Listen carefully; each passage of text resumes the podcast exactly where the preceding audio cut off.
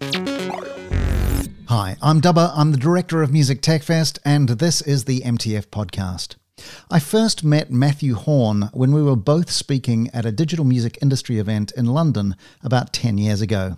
I say we were both speaking, he was speaking, and I would have been had I not suddenly developed laryngitis and become completely incapable of making any sound whatsoever. All the same, somehow I managed to make myself sufficiently understood at the time, enough for us to stay in touch and eventually become good friends, which we are today. Back in those days, Matthew was the head of all things digital at Sony Music. Both before and since, he's had a colourful, diverse, and critically influential series of roles at a number of organisations. These days, he's head of product for Audio Network in London. That's still the case, and I double checked earlier today just to be sure. Things move pretty fast. Between the recording of this podcast episode a couple of months back and you getting to hear it today, Audio Network was sold to Entertainment One for a reported 215 million US dollars. Here's Matthew Hawn, storyteller, digital music pioneer, and audio networker. Matthew Hawn, thanks so much for joining us today. Good morning. Good morning. Um, so, you're Chief Product Officer at Audio Network. Let's start with Audio Network. What's Audio Network? Uh, we are a music company that makes music for film, television, advertising, and increasingly just all the places you find digital video, which is pretty much everywhere now. Right, right. And uh, you commission the music?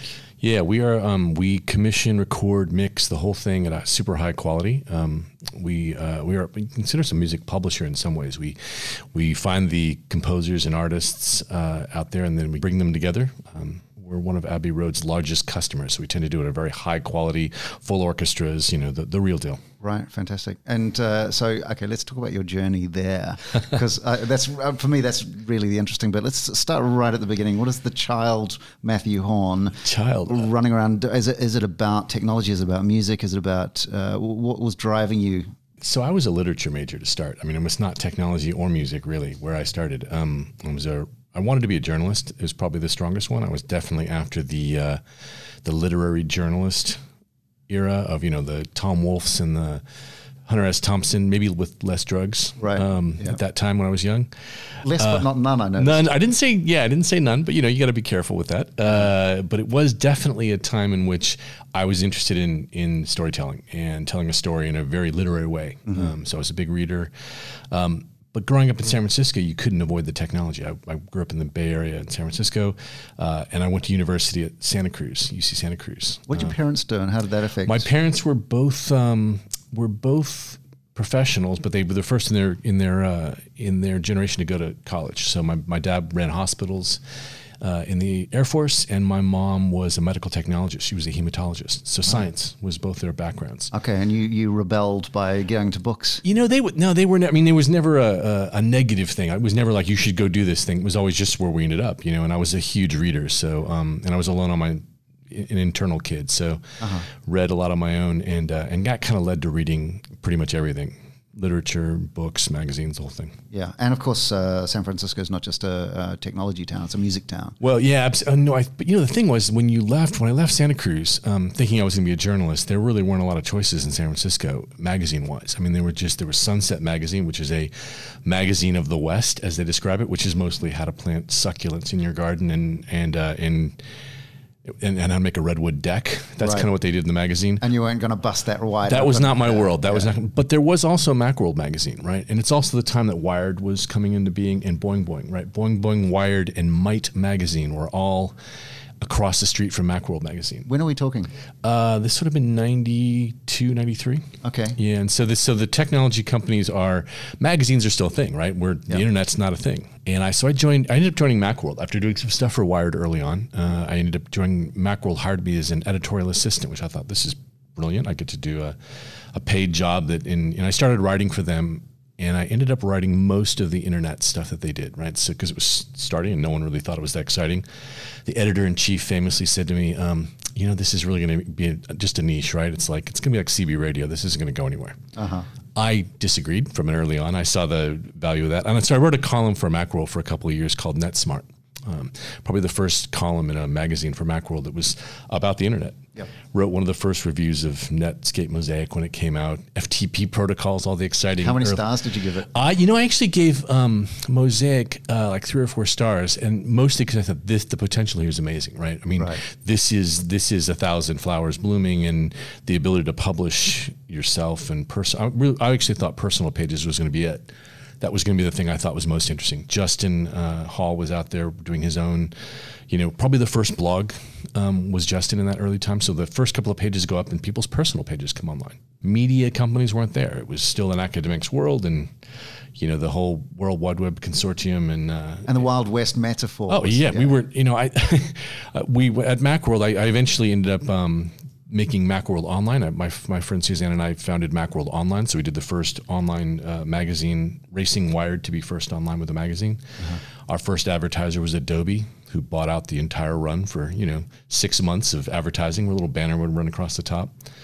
Uh, and, you know, and we did some early audio stuff too, right? We got a we got a chance to um, to use the uh, Real Audio plugin. It was us and the White House who had the first beta of that. The White House got it, we got it, and I ended up putting up uh, about a forty-five minute audio clip of Survival Research Laboratories, the art group in San Francisco, who basically you know make machines that battle each other and make noise, and it just sounded like you know, two garbage trucks fucking basically is what it sounded like. They were just like huge, huge mess. Yeah, that's what you want on the internet. yeah, sorry about that, but that's what it was. Yeah. Um, and Mark Pauline, who was a you know local San Francisco guy, and I had a conversation about it. And we we put it online, and you know, I think maybe 500 people listened to that early audio clip, and it was you know it was early. That's that's really interesting. I had no idea that Mark Pauline was uh, involved in that because he's so influential in the industrial scene. Yeah, the uh, SRL was his baby, and it was all over San Francisco. You know, you you you go under a, on a bridge, and Mark was you know setting up his machines and and having and, and you know getting in trouble with the police and It's robots made out of dead rabbits and that totally sort of yeah thing. all kinds of it was it was but it was a fun time and Macworld didn't you know Macworld didn't stop me from doing that because they really didn't know what we were Because it doing. does seem kind of countercultural. Oh no, it was not. I mean, Suzanne Suzanne had been um, she was the editor of Macworld Online, and Suzanne was a punk writer from in very music and in, in, in music, and she lived with Jello Biafra, the Right, yeah, yeah. Kennedys, and so we were very much the alternative wing of the. Uh, the group. There was another guy, Thomas Gowecki, who was PC World, and he was the publisher of PC World, and that was very much more corporate. But the Macworld guys were all like, we had five people; they had like fifty or something like So that. you were the prototypes of I'm a PC, I'm a Mac. Well, we were totally we were totally the opposite of like you know what our uh, our main programming guy had like purple hair and it was yeah it was definitely the punk version of the of the uh, the Mac group. Right. It was a pretty well established group. Macworld was very profitable at that time, right? It was kind of just before we start losing the the Mac's influence at that point, but. yeah. Wow. And uh, but you didn't stay there. No, I Suzanne Suzanne and I both left together. We um, she went to MSNBC um, as the editor of a TV show or as the web editor, I think is what they called her, um, for a TV show called The Site, which was a primetime television show um, ran from eight to nine o'clock every weeknight on MSNBC when MSNBC launched. Right. So we were the web and television. We had a website and we had a TV show, and our host was the excellent Soledad O'Brien, who's now you know um, has gone through CNN and she now does her own thing online. But she was our host, and uh, we had one of the world's first virtual characters. It was a 3D animated character that I named called Dev Null, which was a total inside nerd joke. Yeah. Uh, and Dev was our host character interacting with Soledad, and it took a a Silicon Graphics workstation the size of uh, this coffee table Right. to run uh, at the time. And it was a puppeteer ran it, right? A person who actually did puppeteer stuff to make it work. What was the, is it kind of a Max Headroom? Yeah, sort of- very much, very much. He would talk, and we were projected against a green screen, and and so that I would interact in real time with this puppet. And Right. it was actually voiced by uh, Leo Laporte, was the the Leo who's done a ton of podcasting, early tech podcast guy, and uh, and and and was a big part of the network when it launched. And Leo was the voice of DevNull. And how did you get into the music side of things? So, uh, you know, right around 98, after kind of doing this stuff in tech space, and I was enjoying it. I really was liking it. It was fun. It was exciting. The money started coming west, right? I mean, all of a sudden, the, the you got to realize this is the Yahoo was the big group at the time. Google was just coming up. It was you could tell the money was coming out, right? The, all the newspapers were putting offices out in uh, Silicon Valley, and they were all there to cover the money. But they were financial reporters. Very few people covering the cultural side of it, right? And I thought this isn't really where I want to be. And I, I, uh, suffered a pretty big breakup and a romantic ending of, of, of sorts, and uh, went to law, to live in New York. Um, uh-huh. And when I went to New York, my friend Peter, who was at Universal Music, said, "I need someone to come help us figure out what Universal is going to do about their digital music strategy. Would you like to do that?" Yeah. Um, and the time when I was at MSNBC, I was really the music, gaming, and cultural what's what's happening with the arts uh, in, in technology was my was my beat, and so the idea of actually getting my hands on on the actual industry that was that was I was so interested in because I'd always been a huge music fan was really exciting, mm-hmm. um, and I, and I came in as a uh, the senior director of I don't know digital transformation or something ridiculous title that meant nothing, but basically sent me out looking for um, where Universal was keeping all of its masters uh-huh. and where, the artwork was and where was all where was all the video, how we're going to digitize this and turn it into a real product. Yeah, because the, the, the the first step is making that stuff into digital totally. content. And you know, and we all we all know how much it's how sexy metadata is, but how do you describe all this stuff, right? As soon as you're moving into digital, how do you describe it? And this is even pre-search problems, but right. we all came came to learn that the hardest thing was going to be the data about all this stuff. Like, where, how do you find it? How do you find uh, uh, the music that's that's out there? But we had first we had to get it. Um, yeah. and digitize it so we could have something to sell as a product. Was the the kind of the ownership, uh, who has the rights to these things, a, a significant well, challenge? as always, I yeah, mean, yeah. it's kind of you know who has the rights to do this. The record labels will tell you that they own the recording masters, and they do. That that's the that's the deal they have. But you know, you also know that there's been, you know, decades and decades of battles over those masters, right? Who has the copy, who has the and they were horrible stewards. I mean, I'll just be blunt. The Universal was a horrible steward of its of its archives, right? I found photographs of uh, you know Mot- original photographs of Motown artists, you know, holding up a desk and shoved under a folder, you know, a whole a desk, desk leg up. You know, it was crazy. Wow. Um, we found uh, Jimi Hendrix um, master tapes in a vault with water dripping into it in in oh. London. I mean, just you know, classic stuff like that. Just like and, and because they had these they'd made copies of them and they put them in you know the place that they do all the mastering in the Emil Berliner studios for for uh, in, in Europe and but you know, most of these places of the studios in, in New York, Sony was better than Universal. Um, they had a better sense of archiving than Universal did, which is where I went after Universal. Right. But none of these companies really thought too much about how they were storing this stuff. Archival stuff was not their goal, right? Yeah, they were trying to get stuff out. True, but tape decays. Totally, and especially, I mean, we had you know, one of the places we had was a. Uh, a room where we had four ovens where we would bake tapes because there was this, you know, this thing about in the mid 70s to 80s, there was a certain type of scotch tape that they were recording on. Uh-huh. And it would separate, the emulation, the magnetics would separate. And the only way to bring it back was to literally heat it up to like 100 and, you know, 10 Fahrenheit or something like that, and it would stabilize the tape long enough to get a transfer. Right. So in the recording studios is a whole row of ovens where they were baking tapes to try to recover um, you know the, the the 24 tracks that they'd had. Right. There's another catastrophic batch of Ampex 456 in the 90s as well. Totally. That's it's exactly there's yeah. just a bunch of that kind of stuff, and you and so that kind of archiving thing, which wasn't really my world to be honest with you. I mean, I was it was exciting to do this because I was traveling around figuring out what we were going to do. Um, and we ended up doing something a lot low tech because the cost of the archive, which I at some points I looked in order to recover all this, it's you know 20 million plus dollars to do this. And they had Boston Consulting Group come in and say, "Yeah, that sounds about right," and nod sagely at us. And right. we ended up going to um, actually just sending all the CDs to a place in Seattle and said, "Rip these, and we'll get started, and we'll work on the archiving separately." But in order to get started in digital, we need to just get going. Yeah. So we literally sent our entire catalog over the top, you know, ten thousand albums to a CD ripping place where students were ripping them just like you would have done for your own home thing. Wow and it, it, good quality and got all the metadata right, but it was really to get started so we could figure out what was going on. Sure, sure. And is that what took you to London? So, you know, it's going back and forth a lot. I mean, I was, you know, I was on planes all the time from New York to, to London. And then I f- came back kind of just before 9 11 happened. And um, I was going to quit. I was actually done with this, what I was doing for them. And uh, Matt Carpenter, who was at Sony at the time, said, Do you want to come and work on this other thing, which is now that we got all this stuff digitized, how do we distribute it? How do we work with partners? And I have a problem in Europe because the we just need to fix it. And would you go there?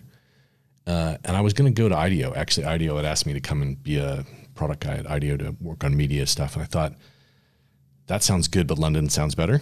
Just right. would be a good place to go. And so I went there to run digital distribution for Sony for Europe and Asia. Uh, and so from there, we work with all the probably four or 500 different partners.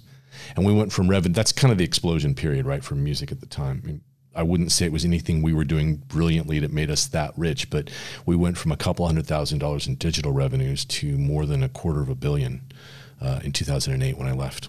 You were pretty knowledgeable about music when you got there, though. I mean, this is something that's sort of been a thread all the way along. Yeah, I, so I'm I'm a huge music nerd and worked record stores. Grew up around music. Back when I was wanting to write, music was always the thing I cared about.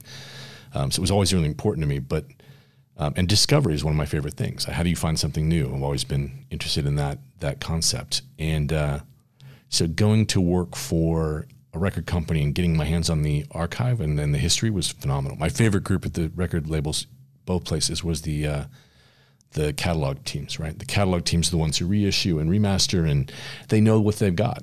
The yeah. frontline guys are like, you know, it's like Groundhog Day. It's always the same thing. They just run through, hey, it's bright and shiny, and then they lose their memory and they go away again. But the the institutional memory of record labels are the catalog groups, right? Um, and they are amazing. They're just great, great people. Right. And so, what was your role in Sony uh, in terms of you know sort of the day to day? So it was an operational. I was, I think I was VP of digital operations. I think it was some, it was that point. I've got some you know ridiculous title that they give out, yeah. but it was digital business was the comp, was the group at, at there, and it was in conflict. To be honest with you, with the physical distribution guys who were you know, kind of the mobsters you'd expect them to be. I mean, it was kind of, it was a very rough and tumble place where you you know, it was about how many sh- units of vinyl you shipped, right? That was the point. And right. the way we measured our business was very different than we did digitally. So as that world is falling off and dying, I'm in the fast moving, shiny group. Uh, and my suggestions are not really um, because I'm fairly senior at that time, they're they're listen. I get to go to the meetings and then, but I make suggestions they don't like to hear. like we should digitize the whole catalog and put it on Napster because it's like radio. And like you know that was a, and I got not invited back to certain meetings after that. But, right, because I, I see you as again being somewhat countercultural within that uh, corporate environment. Well, it was it was harder with Sony than it was. I mean, it was nice because we were building something fast and there was a lot of money happening quickly. Um, and and it, once we'd built the team out, and it was about 45, 50 people who did the operational thing, but it was working with small partners, right? You know, we worked early on with Last FM, where I ended up going later. Um, we worked with Spotify, we worked with Vodafone, we were working with all these new companies who, and to try to figure out how we were going to make get music to their customers, right, and our customers. But we were still treating it like a distribution method, right? We were tr- like we were going to ship units to them, and they were going to sell them to. customers. we were not actually doing. Uh, direct to consumer sales, which is what I asked to before I left Sony. I was I was in charge of direct to consumer at Sony, where we built out a a way for Beyonce to sell you stuff directly, and Bruce Springsteen to sell T-shirts, and Christina Aguilera to sell perfume, which we did. Right. You know, so there was always a, a bit of a new thing, and but at some point after eight years at Sony, it's like I can't do this anymore. There's a little red dot in front of my desk. I'm like, what is that? Oh, it's where I've been banging my head for the last eight years, right? We're just not going fast enough. This is not fun anymore. Right. Because around that same time, I was thumping my fist on tables and saying the record companies are getting it all wrong. Yep. Uh, how, I mean, that's obviously a simplistic view of the world, but, but that was the effect. How much of that was institutionalized and how many people like you were there? There was, you know, there was always a number of people in the companies who were smart and cared about music, right? I mean, you, you always, there, there was a whole lot in the middle that were Deadwood. Let's be honest. I mean, mm-hmm. you could have considered me Deadwood from a different angle, right? I, there was a lot of people there, right? But it was also a bunch of people who love music. There was these people didn't start because they wanted to, you know, be bankers. And as as the corporate labels kind of came in, there was a roll up during the time I was there. You know, Polygram gets acquired. Um, we go from like a bunch of indies to a bunch of majors, and then the majors start buying up the indies. So it's it's getting really corporate around this time. Yeah. Um, and see, but you still have some great people, you know, some real music heads, and the, they're mostly in places like the archives and in the catalog group, and and they're struggling. They're trying to figure this out. So I, I have a lot of sympathy for that group because I don't think any of them were out of their way to stop people. Mm. There were certainly a lot of banker types at the top, um, and I could name half the heads of those labels, and and you and those are the guys I do think were the bad guys in this. Right. They were really protecting the industry from moving because they were making a lot of money the way they were doing it. Yeah it was peak. You know, I joined in the peak peak period, right? Forty million in revenues just as Napster hit happens. You know, and you see it hit that iceberg. Uh, and you're like, okay, we're going down, but there's still people rearranging deck chairs, right? It's they're like, oh, we can, we need to move this over here because it's going to be fine. Like, no, no, we're sinking now, yeah. and it's going to sink, and we all need to get into boats, and we got to figure who gets in the boats, and it's the artists who should get in the boats first, please. Yeah, yeah. You know, and but we didn't do that. You know, we threw a lot of people under the bus during that period. Wow, and uh, and then Last FM.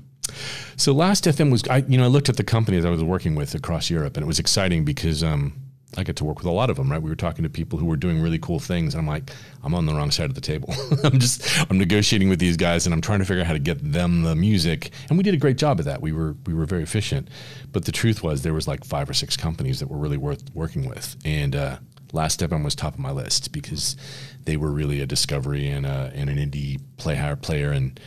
Um, well, you said you were interested in discovery, and they seem yeah, to be doing it pretty they were well. The, they were the they were the top of this. At that time, the idea of collaborative filtering and the algorithmic location of stuff was combined with a human, right? I mean, their algorithms were were always based on human need, right? Yeah. It wasn't based on a here's some one guy telling you what this is going to look for. It's based on well, what are your friends looking at? What are your collaboration? You know, if, if you and I both like the same piece of music, chances are this. Yeah, yeah there's going to be an overlap, but there's going to be a good Venn diagram, and they were the best at that right at the time. Right, pre Echo Nest, pre Spotify, all that stuff. Yeah, absolutely. So that social uh, paradigm for yeah. for music recommendation was the only thing at the time, and the way that I talked about it was yeah. it's the only thing that could tell you that if you like Prince, you might also like Joni Mitchell. Totally. No other algorithm was going to. They wouldn't. they wouldn't have made those connections, and they were also you know they were a radio model too, right? Which I was which appealed to me, right? The idea that you didn't need to own music was really interesting. I mean, they had a Spotify that figured 2004, they really combined scrobbling, which was the technology that built the data to do this yeah. um, met their radio concept. And you know, there's a lot of hype about Pandora, but I think it was mostly because it was an American company, and their whole genome approach was theoretically novel. But what Last FM was doing and the data scientists at Last FM were world class. Yeah, I got to say the reason class. I like Prince is not because it's got an eight bar intro and it's got a high male vocal and you know it's in a major key, yeah. which seemed to be Pandora's answer to everything. Yeah. They, uh, the, the, genome was. I mean, I, am not going to talk shit about the genome. It's a, it was a great idea and it made a lot of sense. But they were really looking at about a million tracks. You know, Last FM's database held 120 million. I mean, wow. bigger than any record company's catalog. We knew not only what was being released, but we knew what you were playing. And as soon as one person played it, we had it in the database, right? So you, so it was stuff that wasn't released. It was everything. It was, you know, it was really the deepest, and it's still deeper than what Spotify has now, right? There was just a wider range. Who's got that? Last FM still does. Right. Okay. So yeah. that's still proprietary. Uh, so yes and no. So what was exciting for me at the time, outside of Last FM, the only other place that was really holding on to this kind of music was uh, MusicBrainz, right. Robert, Robert Kaye's uh, um, nonprofit, and I sit on the board of it still to this day because um, and they have a bunch of small projects and they're used by all the big guys. You know, they don't always like to admit that they use that data, but Robert's been collecting um, release data in, in, in, a way to essentially create the metadata of the internet that way. And, it, and it, it's wide, right? His, his goal is to be like the Internet Archive, right? Uh, right, okay. So he's, he's got that goal. Um, they need a little more support to do that. But I think it's a great way. They've got a product called ListenBrainz, which I think is very much like what Last FM was doing. And um, yeah, it's a, it was an interesting time. I think Last FM didn't know what it had, which is why I left. Eventually, CBS acquires Last FM, and I'm like, I'm out now. This is not going to be the right. Because my, my next question was going to be what happened at Last FM because it, it kind of dipped under yeah, the radar. Yeah, well, so I I I, I joined there um, just as CBS has acquired that thing, and some of the founders are done at that mm-hmm. point. And you kind of moving uh, moving from a founder to a, a, a running a company differently was so they hired me as the head of product for there, and uh, I was excited by the job. I'm like, this is going to be great. This is going to be fun. Uh, and for a while, CBS did leave us alone, um, and then they didn't. Right, and then at that point, they started trying to roll it up into some of their other properties, and we get moved out of radio, which is where it was, uh, into um, interactive. Right. Um, and let's just say the interactive guys and I didn't get along uh, very well. So I lasted about a, another six months there after that happened. But um, I never quite convinced them the most important thing here was the data, right? The data and the listening profiles, and to be the connective tissue across services and to have a single profile. I still keep my Last FM profile running. I mean, it's Spotify still scrobbles. it still tells me what I've been listening to. It's like Fitbit for music. I mean, you can always get that music to, through. Um, and Spotify does have that, and the Echo Nest guys really took the Last FM playbook and ran with it. Um, and credit to them, they were smart guys. Brian and Paul Lamere and that crew was all really, really smart. And so their acquisition of you know 100 people, uh, Last FM had a, a, data team of maybe eight to 10. Um, wow. So the size that we were, the punching above our weight so much that period. Yeah. The diaspora of programming and AI knowledge and, and machine learning knowledge was from that group has all gone to, it's gone to Apple, it's gone to Expedia, it's gone to Netflix, it's gone everywhere. Um, but CBS never knew what they had. And you went kind of sideways from there.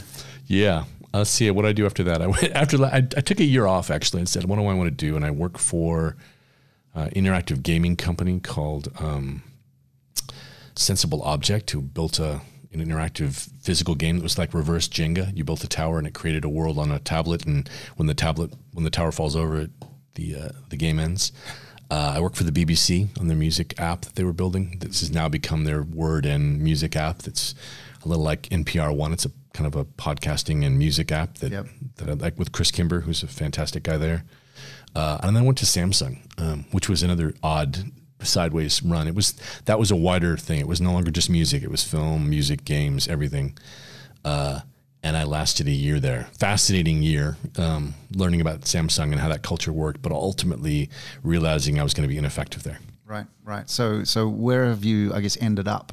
If, So, so that yeah, I, I didn't. Know, I didn't end. actually know what I was going to do next. I thought, well, this is weird. I don't know what I'm going to do. And so I was looking around for companies. Maybe I'll jump out of music, and I love music, but maybe it's time to jump ship and do something new.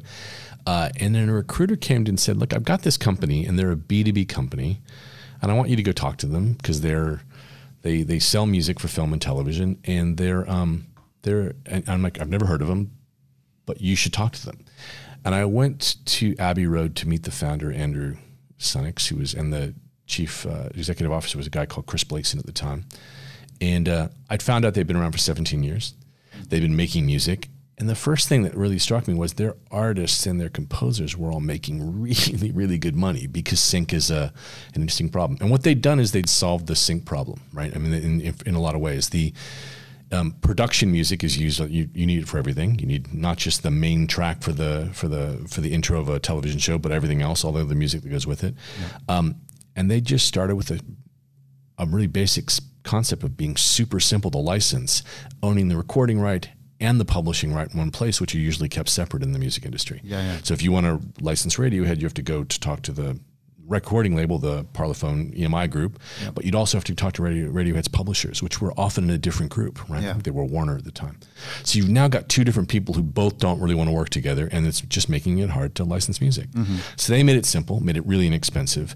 But then they, the smart thing was that publishing right when it gets recorded, when it gets done on television, it gets broadcast.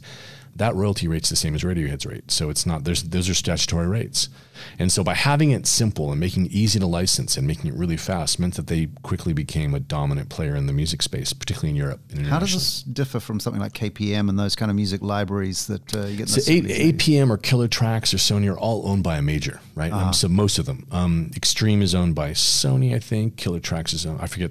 I forget how they break down exactly, but they're all broken down by they, they have an association with the majors, and what they generally do is they keep them separate, right? They they like oh I don't want any more artists shouldn't go anywhere near the production music group, Right. um, and we'll have this other stuff, and it's largely generic, and it's um, some of them are quite well recorded, but essentially it's clip art, right? It's clip art music, right? Yeah, yeah, for yeah. these places, and that's really true of the low end too. The Epidemic Sounds and the Premium Beat. These are all companies that are doing really basic.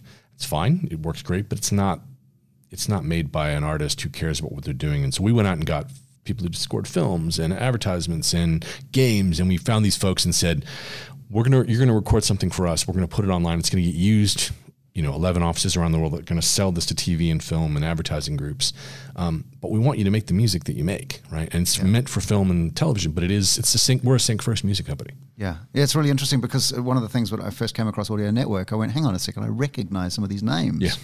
Um, and and from jazz and Yeah. from electronic music and yeah, Yeah, I mean, Tim Garland is a, a amazing jazz uh, musician who's been around, for, and he's done you know several albums for us, right? We have, uh, you know, we have Johnny Lloyd who's in the Mystery Jets. He's one, one of our indie, and he's, and he's done a ton of Britpop guitar, bass music. That's great. You know, um, we have a DJ, uh, Radio One DJ. It's, it's just people like to come make stuff for us because it's most of these guys don't just stop with the one record they make for the record company. They're always making music. Sure. And not everything is designed to go on and be used. You know, they make an instrumental version and cut down versions for us. It's designed to be used in a production, which is quite a fun job, right? You know, you see where Trent Reznor's gone with Atticus Ross making. It's not the same as his Nine Inch Nails music, right? You, but you can do that, right? Yeah. Musicians are can work in both areas, and when they find they can do that with us, they get really excited and they like to sign with us. We're not exclusive. We don't require you to sign your life away and sign your um, rights away. You do sign the rights to us to represent you in.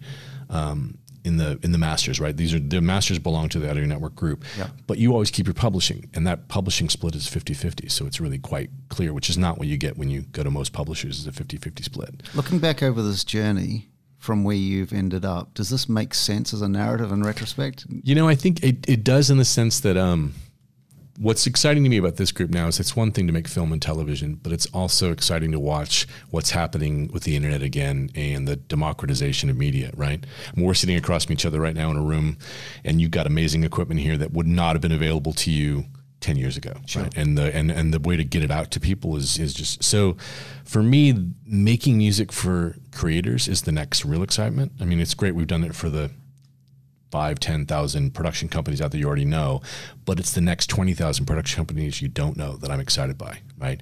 The, um, Francis Ford Coppola famously said, you know, he, the next Coppola is a, you know, a 14 year old girl in Des Moines you don't know yet that's and she's going to make this because she's going to have all these tools. Right. Robert Rodriguez, who's here in Austin, you know, famously, his book Rebel Without a Crew is all about how do you make media for no money and how do you become, you know, and you can do that with the internet and you can do that with with the music we create. So I'm excited to see what people do with the music, making it accessible, making it more rich. So it does make sense to me that it's a natural. Extension. And it sounds like the stuff that you got excited about in Mosaic yeah, back in the same day. thing. Yeah, same. You know, I, I wrote a column for. Um, for Macworld back in '94 called um, I think it was "Let a Thousand Flowers Bloom." It was about personal pages, right? It was about blogging. We didn't call it blogging then, but it was like you want a voice, right? Uh, you want to say something to the world. This is a phenomenal way to get it out there, and it's you know freedom freedom of the press belongs to those who own one, and we all own one now, right? Right. So we have the ability to reach a lot of people now, and with the distribution tools we have, and this just makes music democratic as well because not everyone can make a, a you know a, a, beautifully scored soundtrack with 120 piece orchestra in Abbey Road, right? Sure. But you know you can now as a creator get access to that music on our catalog for you know ten dollars will license it for you globally, worldwide. Right, right. That to me is very exciting, right? That means more people can use what we do. Now, if you're a high end corporation who's doing this, we're going to charge you more than that. Yeah. But you know, you as an individual, we should be able to do that. Does that make you an optimistic person? I'm incredibly optimistic, despite my. I'm a, I like to think of myself as a pragmatic optimist, right? You have to actually get shit done. Um, in the end, you make you don't have to make compromises, but you have to think, how do I get it done instead of just holding my um, my ideals to an unreasonable standard. What's um, next? Do you think for you? It's a good, you know, it's a good question. We're at an interesting point with the company, right? I mean, it's been 17 years of this company. We've turned a corner. We've got a lot of new uh, executive talent and a great new marketing person who's come on, who's really starting to make the stories behind our music pop. If you went to the website today, you'll start to see that, right? You'll start to see that the stories behind the music is becoming important um, to us. And it's not the case when you look at production companies. We've got a great new salesperson who's come in. So I'm excited about the next five years for this company. Yeah. I'm hoping that I want to stay at it. You know, we've got some exciting things coming with. Um, well, you're a storyteller, so there's a place for you clearly. It's yeah, and it's fun, and it's a fun place to be. And I, as a product guy, I mean, I now I you know I made the switch from being the guy who looked in the vaults for things to building stuff now, and I got a taste of that Last.fm, and I don't think we're done making things here. Getting ways for people to get that music is exciting for me. So we've done a, a plugin for Premiere Pro, so you can find our music within the editing software that pretty much anyone can use. Right. You know, and I'm I'm excited by some of the. Um, generative music things that are coming in in this space where you can take a piece of music and turn it and shape it into what you need it to be um, I view that as a collaborative tool, not a replacement tool. There's a lot of people saying robots are going to write our music, and I think that's like saying synthesizers are going to destroy music, right? It's just not true. It's yeah. just a new tool. It's a new element. Absolutely. Matthew, thanks very much for your time today. Thank you. That's Matthew Hawn, head of product for Audio Network, which was recently acquired by Entertainment One. And that's the MTF podcast. By now, you should know what to do subscribe, share, like, rate, review, say nice things about it on social media. And while you do that, we'll go and prepare the next one. Seems like a fair deal. Also, we're going to be in Croatia this week for MTF Pula. We've partnered with Infobip, one of Europe's fastest growing software unicorns, where we're going to be hosting the MTF Labs with a bunch of high level expert MTFers and a selection of Infobip's brilliant engineers and thinkers. More on that across all our channels. We're Music Tech Fest on Twitter, Facebook, LinkedIn, Instagram, and now r slash Music Tech Fest on Reddit. We'll catch you there and back here next week. In the meantime, have a great one. Talk soon. Cheers.